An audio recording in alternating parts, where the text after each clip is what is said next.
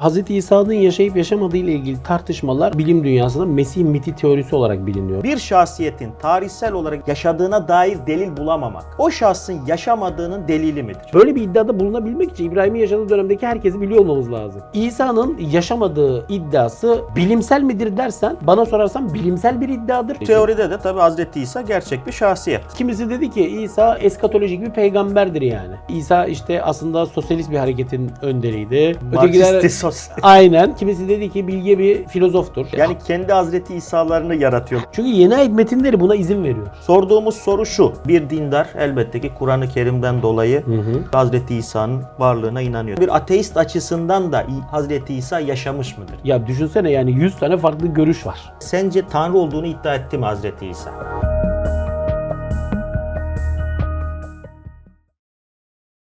Merhabalar kıymetli dostlar. Bugün çok değerli, çok kıymetli bir konuğumuz var. Zafer Duygu hocamız e, 9 Eylül Üniversitesi'nden. Kendisi erken dönem Hristiyanlık tarihi üstüne Türkiye'deki en büyük uzmanlardan biri. Dolayısıyla biz de alanıyla ilgili e, bir program yapacağız. Hemen konuya girmek istiyorum. Sık sık gündeme Hazreti İsa'nın bir mit olduğu, yaşamadığı geliyor. İşte önce bir Zeitgeist belgeseliyle e, gündeme gelmişti ben öğrenciyken. Onu konuşuyorduk genelde. Yakın zamanda Celal Şengör bir programda bunu gündeme getirdi. İşte Hazreti İsa'nın yaşamadığının düşünüldüğünü söyledi.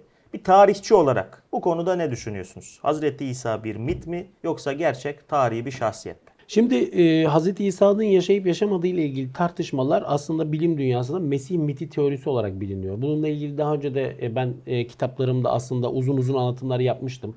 Peki detayları merak edenler İsa Paulus İnciller kitabıma bakabilirler. E, veya birkaç e, programda da e, bu konuyu ele almıştık. Mesih miti teorisi bilim dünyasında Hz. İsa ile ilgili olarak tarihsel İsa araştırmaları kapsamında First Quest dedikleri bir şey var. O da şu birinci araştırma dönemi. Çünkü bugün artık Hz. İsa ile ilgili olarak 18. yüzyıldan itibaren çok yoğun şekilde yürütülen bilimsel araştırmalar. bu araştırmaların kendisi de bilimsel bir araştırma oldu.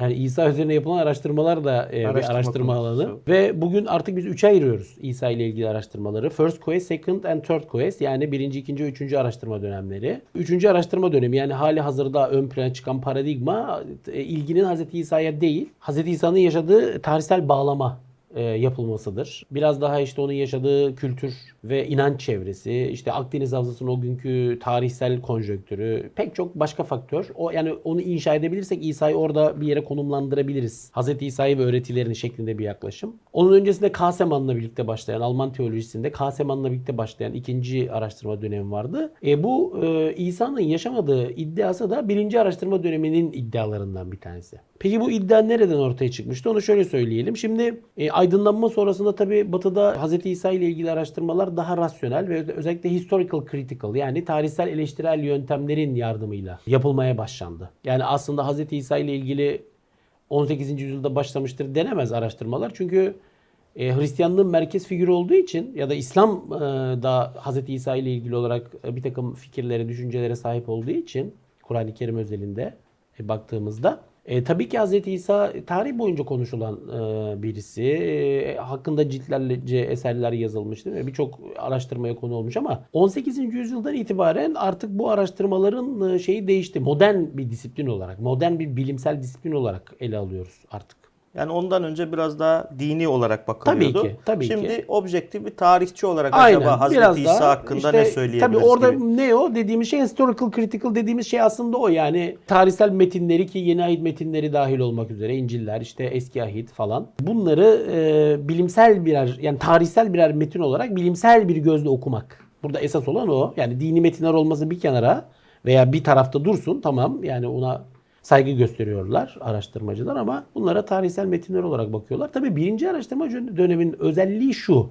İlgi Hz. İsa'nın şahsiyetine ve öğretilerineydi. Yani acaba e, İncil'lerden hareketle ya da elimizde mevcut metinlerden hareketle Hz. İsa'yı ve öğretilerini yeniden inşa edebilir miyiz? Kilisenin genel geçer doktrine tabii bir karşı çıkış söz konusu. 18. yüzyıldan sonra aydınlanma e, sen de biliyorsun. E, acaba kilisenin bize e, şu kadar zamandır propaganda ettiği bu Mesih, göksel Mesih figürünün dışında onun arkasında gölge bir figüre dönüşmüş olan e, miladi 1. yüzyılda Meryem'den doğmuş, İsrailoğulları kavmine mensup bir insan olarak Filistin sahasında yaşamış İmparator Tiberius döneminde işte Pontius Pilatus'un yönettiği o e, Yudea'da eyaletinde, Yahudi eyaletinde yani Roma valisinin işte havariler seçmiş, e, gezginci bir vaiz olarak e, vaazlarda bulunmuş. O tarihsel şahsiyeti yeniden inşa edebilir miyiz? Ve bu kapsamda pek çok farklı görüş öne sürüldü. Çünkü ilgi Hz. İsa'nın şahsiyetine ve öğretilerine olunca. E, tabii Herman Reimarus'tan itibaren özellikle ön plana çıkan e, Hz. İsa'nın işte bir nasyonalist olduğu, yani Yahudi bağımsızlığı için mücadele ettiği, Aslında bir siyasi figür oldu. siyasi yani. figür olduğu. Tabii e, burada Yahudi tarihinin İsa'dan önceki e, 800 yüzyılına baktığımızda yani Davut'la Süleyman'ın ölümünden sonraki o İsrail ve Yahuda devletlerinin yıkılmasından sonraki süreci okuduğumuzda özellikle İskender sonrası döneme baktığımızda yani Helenistik krallar, Seleukoslar, e, Ptolemeoslar sonrasında işte kısa bir yani yaklaşık 80-100 yıllık bir Makabiler döneminden sonra yeniden önce 63'te Romalıların egemenlik kurması. Hani İsrail toplumunun o günkü beklentileri Mesih kavramı, Mesih kavramına yüklenen anlam falan bu e, Reimarus tarafından e, İsa'nın e, bir e, milliyetçi bir Yahudi olduğu şeklinde bir e, yorumla izaha kalkışıldı ki sen de biliyorsun yakın dönemde Reza Arslan Amerika'da e, Zelot diye bir kitap yazdı. Aslında aynı teoriyi bir kez daha e, dile getirmiş oldu. Güzel de bir kitaptır yani ben de biliyorum seviyorum o kitabı. Türkçe'ye de çevrildi. Çevrildi o. o Okyanus'tan çıktı yanlış hatırlamıyorsam. Şimdi tabii mesela bunun şeyi oydu. Yani Mesih işte milliyetçi bir Mesih. Yani Yahudi bağımsızlığı. Ama bu teoride de tabii Hazreti İsa gerçek bir şahsiyet. Tabii ki, tabii ki. Zaten oraya bağlayacağım işi. İkincisi, kimisi dedi ki İsa efendim e, bir eskatolojik bir peygamberdir yani. E, evet dediler o bir peygamber. İşte insanlığın sonuna dair bir takım fikirleri olan e, bir peygamber. Kimisi dedi ki bilge bir filozoftur. Yani e, Yunan felsefesinin sen benden daha iyi biliyorsun. Yunan felsefesinin Akdeniz havzasını domine ettiği bir süreç. Yani kiniklere benzetenler. Oldu, tabii, Kinik, tabii. felsefeci olabileceğini Hazreti E, e, şimdi e, yani bir taraftan pek çok mucize haberi olduğu için rivayetlerde ve aslında çaresiz gibi görünen birçok hastalığı iyileştirdiği şey yapıldığı için kimisi işte ha- e, şifa dağıtan bir e, şifacı dediler Hazreti İsa'ya. E, öyle bir figür olarak düşündüler. Kimisi onu bir ferisi olarak yani ferisiler 1. yüzyılda ana akım Yahudiliğin ana akım kolunu temsil eden gelenekçi Yahudiler yani sözlü ve yazılı Tora'yı esas alan ana akım bir gruptur. Josephus'a kadar göre en azından. Ferisi olduğunu söylediler. Ya biraz gelenekçi bir çizgide gösterdiler. Kimisi onu bir Esteni olarak gördü. Onlar da işte Kumran parşömenlerinden sonra biraz daha bilgimiz arttı. Kumran parşömenleri biliyorsun 1940'lı yıllarda keşfedildi. Esteniler Meşhur. biraz daha böyle Ölü deniz yazmaları. Ölü diye deniz yazmaları biraz daha böyle e, uhrevi hayata inkılap etmiş. Münzevi yani çölde küçük bir grup. Onlardan olabilecekleri e, şey yapıldı. Kimisi dedi ki e, biraz daha modern e, kendi bakış açısını tarihe yansıtarak belki. E, ya dedi İsa işte aslında sosyalist bir hareketin önderiydi. Sosyal. Aynen. Ötekiler çünkü ilk cemaatin paylaşımcı boyutu falan hani onu ön plana çıkardılar. Tabii. Çünkü yeni ayette buna dair e, kayıtlar var. Kimisi dedi ki e, hayır o feminist bir hareketin lideriydi falan. Bütün bu tartışma zemininin içerisinde Yani kendi Hazreti İsa'larını yaratıyorlar bir herkes anlamda. tabii kendi, kendi dünya görüşünü tabii ki. Çünkü desteklemek çünkü- için. Çünkü yeni ayet metinleri buna izin veriyor. Burada tabii e, yeni ayet metinlerinin oluşturulma ve kanonizasyon sürecine girmek lazım ki burada ona giremeyiz ama o temel sebebi budur yani. Yeni metinlerinde farklı kaynaklardan gelen rivayetlerin bir arada dondurulmuş halini biz görüyoruz. O arada Almanya'da işte özellikle zaten bu e, birinci araştırma dönemini domine edenler Alman araştırmacılardır. Yani belki onlarca yüzlerce isim zikredebiliriz. O arada şunu da söyleyen oldu. Ya bir saniye dediler e, İsa yaşamamıştır yani. Bruno Bauer e, özellikle Arthur Dreves mesela böyle araştırmacılar Mesih miti teorisi dediler. Yani aslında tıpkı dediler Mitra gibi yani Mitra diye bir tarihsel şahsiyet yaşadı mı? Hayır ama insanlar Mitra diye bir külte inanıyorlardı. Ve onun kurtarıcı e, rolüne inanıyorlardı. Ondan kurtuluş bekliyorlardı. İşte dediler İsa da aslında öyle bir tarihsel şahsiyet yok. Kilisenin bize propaganda ettiği bir Mesih var. Göksel bir Mesih. Krallığı gökten olan bir Mesih. İşte e, insanlar arasında bir tanrı olarak yaşamış, ölmüş, dirilmiş, göğe çıkmış ve bizi kurtarmak üzere yeniden gelecek. Bu dediler bir kurtarıcı tanrı motifidir ama tarihsel gerçekliği yoktur. Güzel. Ve buna dair de şöyle bir teori geliştirdiler. Bakın dediler bunun kanıtı da şudur. İşte dediler şu yeni ahit metinlerini bir kenara bırakın. Bize dediler 1. 2. 3. yüzyıllardan e, Hz. İsa'dan bahseden kaynak gösterin. E, tabii ki e, bu yönüyle baktığınızda Burada sadece ufak bir Tabii e, ki. Kesersen. Peki sizce bu ne kadar makul bir ham- hamle? Yani e, şeyleri bırakalım diyor yeni ahit metinlerini bırakalım ama yeni ahit, metinleri Hazreti İsa'nın yaşadığı döneme yakın yazılmış metinler. Dolayısıyla bir tarihçi olarak neden bu metinlerde Hazreti İsa figürü nasıl ortaya çıktı? Neden böyle bir e, yaygın e, metinler grubu ortaya çıktı? Bunu açıklamaları gerekmiyor mu? Şimdi aslında açıklıyorlar, şöyle açıklıyorlar ki bu aslında sadece onların görüşü değil. Bu aslında bilim dünyasında e, İsa dönemini, tarihsel İsa, historical Jesus dedikleri, tarihsel İsa'yı, yeni ait metinlerini çalışan araştırmacıların kahir ekseriyetinin görüşüdür. Şimdi yeni ait metinleri belirli teolojik amaçlarla kaleme alınmış metinler. Doğru. Bir kere her şeyden önce şunu şey yapmak lazım. Bunlar tarihsel birer metin midir? Evet. Ama ondan önce teolojik birer metindir. Doğru. E, tarihsel olayları eğer gerçekse, geçmişte yaşanmış tarihsel bir takım hadiseleri belirli bir teolojik perspektiften yorumlayıp metinleştiren müelliflerin metinleri bunlar. Ve dolayısıyla her şeyden önce tarihin önünde teoloji var. Yani e, belirli okur grupları için, kitleler için yazılmış metinler ve doğal olarak o okurlarda uyandırmak istedikleri bir teolojik refleks var. Onlar bir mesaj vermeye çalışıyorlar. Kim mesela diyelim ki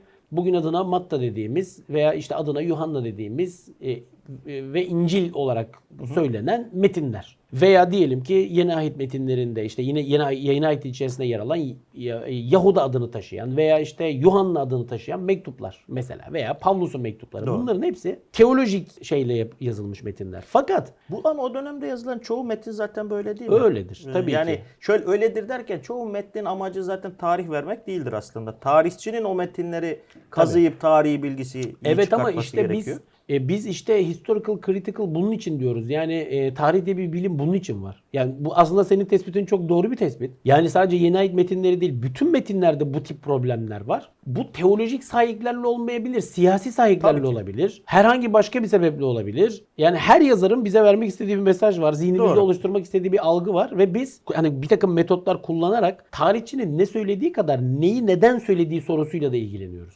Şimdi bakın tarihçi kelimesini bilerek kullandım. Mesela Luka İncil'ine baktığınızda Luka İncil'inin yazarı aslında kendisinin bir tarihçi olduğunu söylüyor.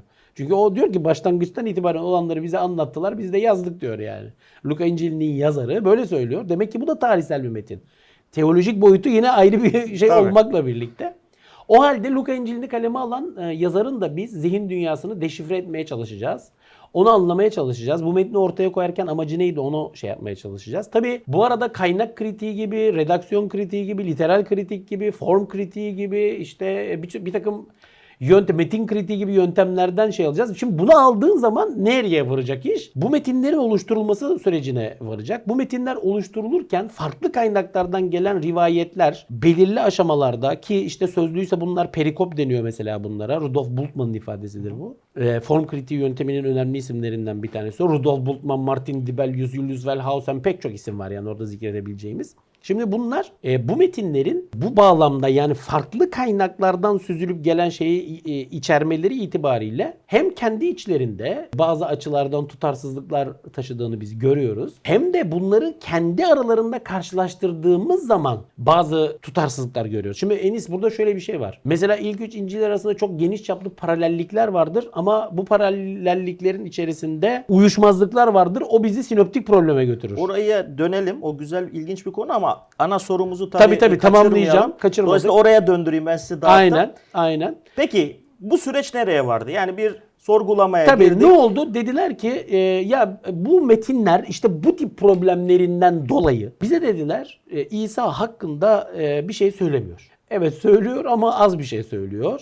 E, ve bu söyledikleri de güvenilmezdir dediler. O halde Jesus Outside the New Testament diye bir disiplin, disiplin başladı. Yani İncil'lere bakmadan Hazreti yeni ayetin dışında aramayı. Evet. Yani e, yeni ayetin dışında aradılar ve hakikaten de bir şey bulamadılar. Az buldular. Yani orada da çok az şey buldular. Hiçbir şey bulamadılar mı yoksa az mı buldular? Şimdi şöyle birinci yüzyılda aslında zikredilen çok kaynak var ama bu kaynakları da ben kendim de kendi eserlerimde tartıştığım için kendi kanaatimi söyleyeyim yani. Şimdi mesela pagan kaynaklarına baktığınızda yani pagan dediğimiz putperestlerin yani çok tanrılı inançların e, müntesiplerinin kaleme aldıkları metinlere baktığınızda 1 ve 2. yüzyıllarda ilk olarak Plinius 111-113 yıllar arasında sonra Tacitus Romalı tarihçi sonra Suetonius işte o Su- Suetonius'un bahset bence bahsetmiyor ama hadi bir- diyelim ki Mesih'ten bahsettiği için bahsediyor kabul edelim hadi. Başka kim var? Ee, Samsat Lukianos var. Bir de Marabar Serafion. Bu beşi önemli. Ee, bunların içerisinde bence e, Hz. İsa'nın tarihsel varlığını kanıtlayan kaynak Marabar Serafion'dur. Onun bir mektubudur. Ee, yani var. Bir tane var. Var. Tamam. Pagan güzel. kaynaklarından ben bir tanıklık e, görüyorum. Tamam.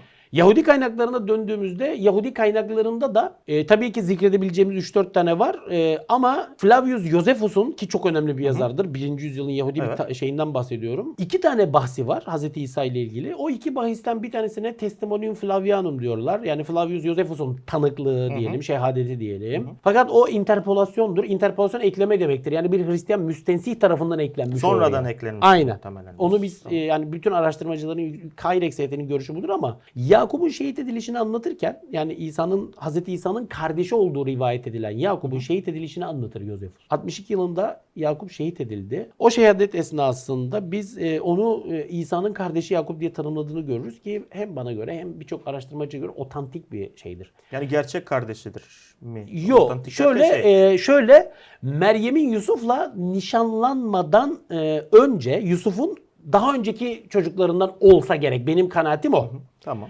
Şimdi kaynaklar İsa'nın kardeşi diyor ama 5-6 tane farklı görüş var. Benim kanaatim Gerçek kardeşi de olmayabilir ama gerçekte İsa'ya gönderme var Hazreti İsa'ya. Tabii orada. orada işte İsa'nın kardeşi Yakup diyor. Yosefus kendisi söylüyor bunu. Tamam. E dolayısıyla bakın İsa diye bir tarihsel şahsiyetten bahsetti. Bu da bence Paganlarda da bir tane bulmuş. Aynen. Yahudilerde tane- de bulduk. Bir de bunun dışında Yahudilerde tabii otantik olması muhtemel.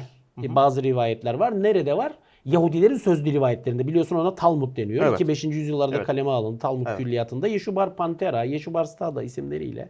Hz. İsa'ya dair atıflar var. Hoş yani e, burada izleyenlere şunu söyleyeyim. O literatürde Meryem'in adına kara çalan, İsa'yı karalayan, kötüleyen çünkü Yahudiler tabii düşmanca bir bakışa- Sevmiyorlar tabii. Tabii ki çok rivayet vardır ama o rivayetlerin arkasında mesela İsa'nın infazına dair bazı anlatıların ya da e, İsa'nın işte Yahudi bir müfredat altında yetiştirildiğine dair bir takım e, ifadelerin e, otantik olabileceklerini ben tahmin ediyorum, düşünüyorum. Çünkü Talmud e, daha önceki rivayetlere dayanılarak oluşturulmuş bir metin. Dolayısıyla İsa'nın yaşamadığı iddiası bilimsel midir dersen bana sorarsan bilimsel bir iddiadır. Çünkü kaynakları yani böyle çok geniş çaplı bir e, taradığınızda evet böyle bir teorinin öne sürülmesi gayet mümkündür. Ama benim kanaatim bizim elimizde tarihsel metinlere baktığımızda ki ben yeni ait metinlerini de tarihsel metinler kabul ettiğim için e, Hz. İsa'nın varlığına ve 1. yüzyılda yaşadığına dair şüphe azdır. Bence yaşamıştır yani. Dolayısıyla tarihsel olarak yaşadığını söyleyebiliriz. Söyleyebiliriz Dinden tabii.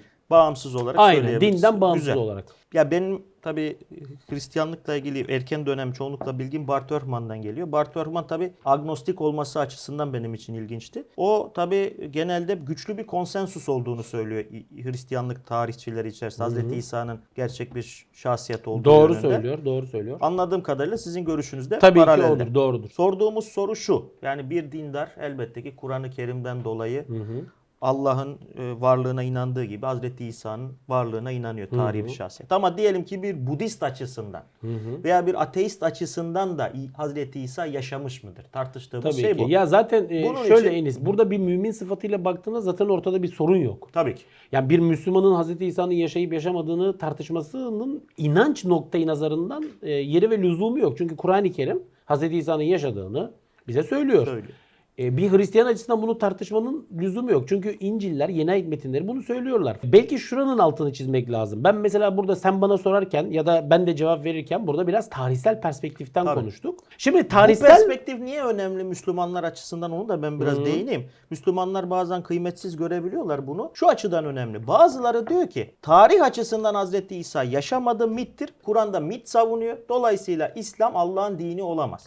Şimdi bu itiraza verilebilecek bir olası cevap tarih açısından gerçekten Hazreti İsa yaşamış mı Tabii ki. sorusunu sorup cevap bulmak. Tabii ki. Ve şimdi görüyoruz ki aslında baktığımız zaman Hazreti İsa'nın yaşadığına dair e, elimizde veriler var. Tabii ki hocam bir de şu olarak. var. Yani Bağımsız yani. Yani bir de inancı tarihsel e, veriyle temellendirmiş olmak bence çok daha e, işin e, güzel tarafıdır. Yani eğer bir şeye inanıyorsanız ve bunu tarihsel, bilimsel bi- yani tarihselden kastım burada ben ben hocam tarih dediğimde ben bir bilim anlıyorum. Mitolojiyi değil yani. Bizde çünkü tarihle mitoloji çok karışıyor. Şimdi burada sabahtan akşama kadar mesela biz Zeus'u konuşabiliriz yani. Evet, Şimdi bu o tarih- anlattıklarımız tarih değildir. Tarih olmaz Ama tabii. şimdi ben sana burada 3 gün İsa da anlatabilirim. Onun da Zeus'a dair anlattıklarımdan hiçbir farkı olmayabilir yani. E tabii ki Hazreti İsa ile ilgili de bir sürü Heh. rivayet, farklı anlatı var. Bunların Ama hepsinin doğru bunu olma tabii ki bunu tabii. tarih bilimi, bilim bak tekrar söylüyorum. Eğer bilim olacaksa belirli kriterlere göre yapmamız lazım. Çok güzel konuda. bir noktaya geldik. Şimdi Müslümanlarla Hristiyanları ayıran noktalardan biri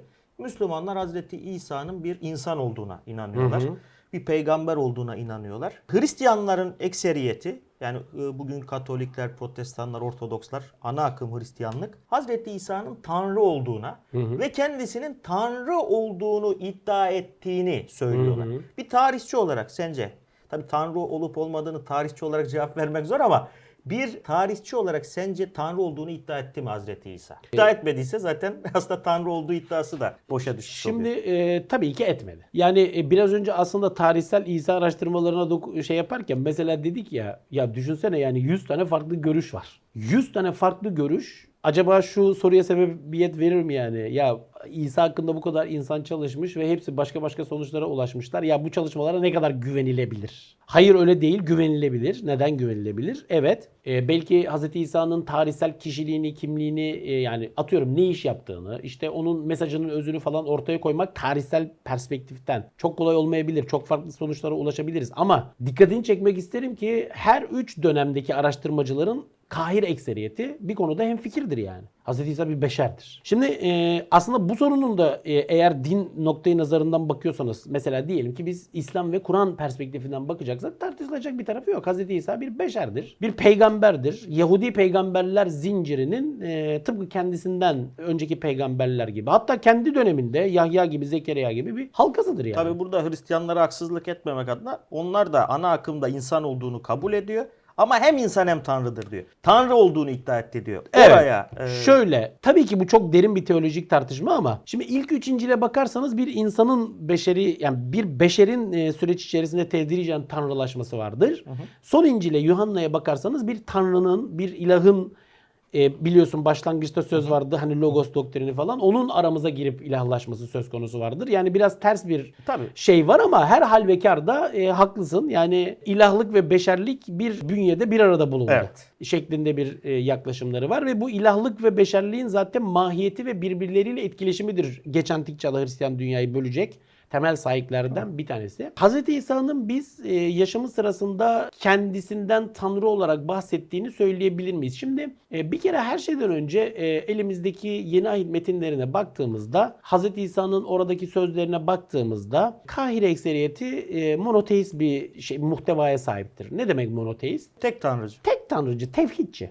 Yani e, biz yeni ahit metinlerindeki Yani Teslisten söz etmiyor Hristiyanlığın Tabii ki, yani. tabii ki. Zaten teslis e, çok sonraki dönemin tartışmasıdır ve 4. yüzyılda resmi mahiyete ulaşmıştır. Bunu ayrıca belki konuşabiliriz. E, Hz. İsa'nın Yahudilere ki İsrailoğullarına zaten e, tebliğde bulunuyor. Ya bu konuda ayrıca konuşalım ama bir cümlede aslında bu önemli bir konu. Yani şunu söylüyorsunuz anladığım kadarıyla. Teslis tarihçiler hemen hemen hepsi hem fikir sonradan oluşmuş bir Elbette, doktrin. elbette. Hazreti İsa döneminde olan veya hatta belki ilk nesillerde olan bir doktrin bile Değil. değil. Hatta buna e, Kur'an'dan bile e, belki sonra sorarsan söylerim. Kur'an-ı Kerim'den bile ayetler gösteririz yani durumun böyle olduğuna dair. Fakat yeni ayet metinlerine baktığımızda Hz. İsa'nın kendisine yönelik söylemi onun kendisini bir beşer olduğu yönündedir. E, zaten e, İsrail'in tanrısını vaaz eder.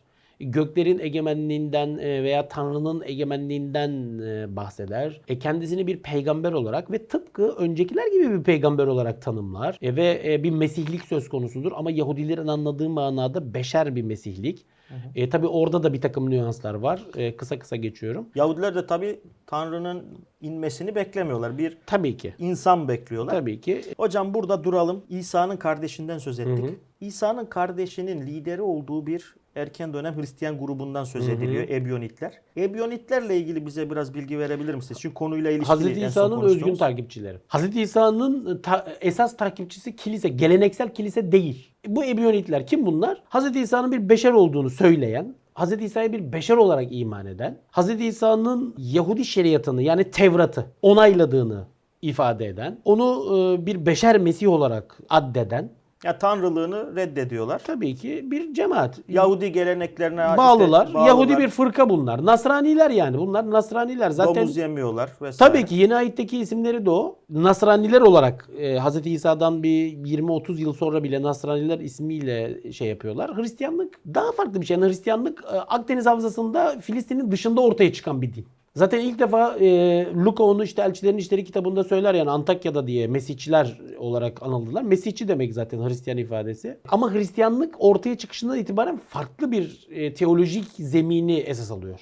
Bakın Kur'an-ı Kerim'de bu zemine atıflar vardır. Kur'an-ı Kerim'de bu zemine e, bir reddiye vardır. Bazen açık bazen zımnen örtülü ya da dolaylı olarak geri ge- yani söz geldiğinde şey yapılır. E, Hristiyanlıkla bu yüzden şeyi ayırmak lazım. Yani Hz. İsa'nın özgün takipçilerini ayırmak lazım. Yani dolayısıyla diyorsunuz ki Hristiyanlık aslında Hazreti İsa'dan sonra ortaya çıkan Tabii ve ki. bir anlamda onun mesajını bozan bir din. Tabii ki. Bu tabii anladığım kadarıyla yeni ahit tarihçilerinin içerisinde yaygın bir görüş. Yani bu tabii sizin görüşünüz. Tabii ki. Ama aynı zamanda akademik camiada da yaygın, Yaygın olan tabii bir ki tabii ki. görüş. Programı bitirmeye doğru bir şey sormak istiyorum daha genel olarak. İşte falanca peygamber yaşadı veya yaşamadı gibi tartışmalar yapıyoruz. Bir şahsiyetin tarihsel olarak yaşadığına dair delil bulamamak o şahsın yaşamadığının delili midir? Tabii ki değildir. Tabii ki değildir. Benim mesela büyük büyük büyük e, babamın varlığıyla ilgili tarihsel hiçbir veri yok ortada ama Ama olmadı anlamına gelmez. olmadığı anlamına Şimdi tabii bu gelmiyor. tartışma özellikle işte İbrahim, Musa falan bunlar yaşamamıştır falan gibisinden. Ya bunun tabii ki böyle bir şeye katılmak mümkün değil. Neden? Çünkü biz böyle bir iddiada bulunabilmek için İbrahim'in yaşadığı dönemdeki herkesi biliyor olmamız lazım. Yani herkesi biliyorsak ya bir saniye herkesi biliyoruz da o bilinmiyor falan. Oradan hareketle belki. Ya da o- Veya herkes değil de en azından birçok kişiyi biliyoruz Tabii. falan. Bu bir. ikincisi Enis bir de şu var. işin şu tarafı var. Ona da dikkat çekmek lazım. Şimdi peygamberler bakın tarihçiler, tarihsel metinler genelde siyasi olaylara odaklanırlar. Şimdi mesela Yudea'da diyelim ki e, Filistin'de bir e, şey çıktı. Bir isyan patlak verdi. Tarihçilerin hepsi buna dikkat kesilir. Ama bir vaiz çıktı da dini bir takım söylemler geliştirdi. Dini bir şey. Bu eğer etkisi çok geniş çaplı bir şeye ulaşmazsa hiç kimsenin ilgisini çekmez. Yerel bir hareket olarak kalır. Biraz da buna böyle bakmak lazım. ve yani. yaşadığı kültürde yaygın bir yazım olması gerekiyor. Bazı Elbette. kültürlerde Elbette. yazım çok yaygın Tabii değil. ki yani. Tabii ki. Yani milattan önce 8.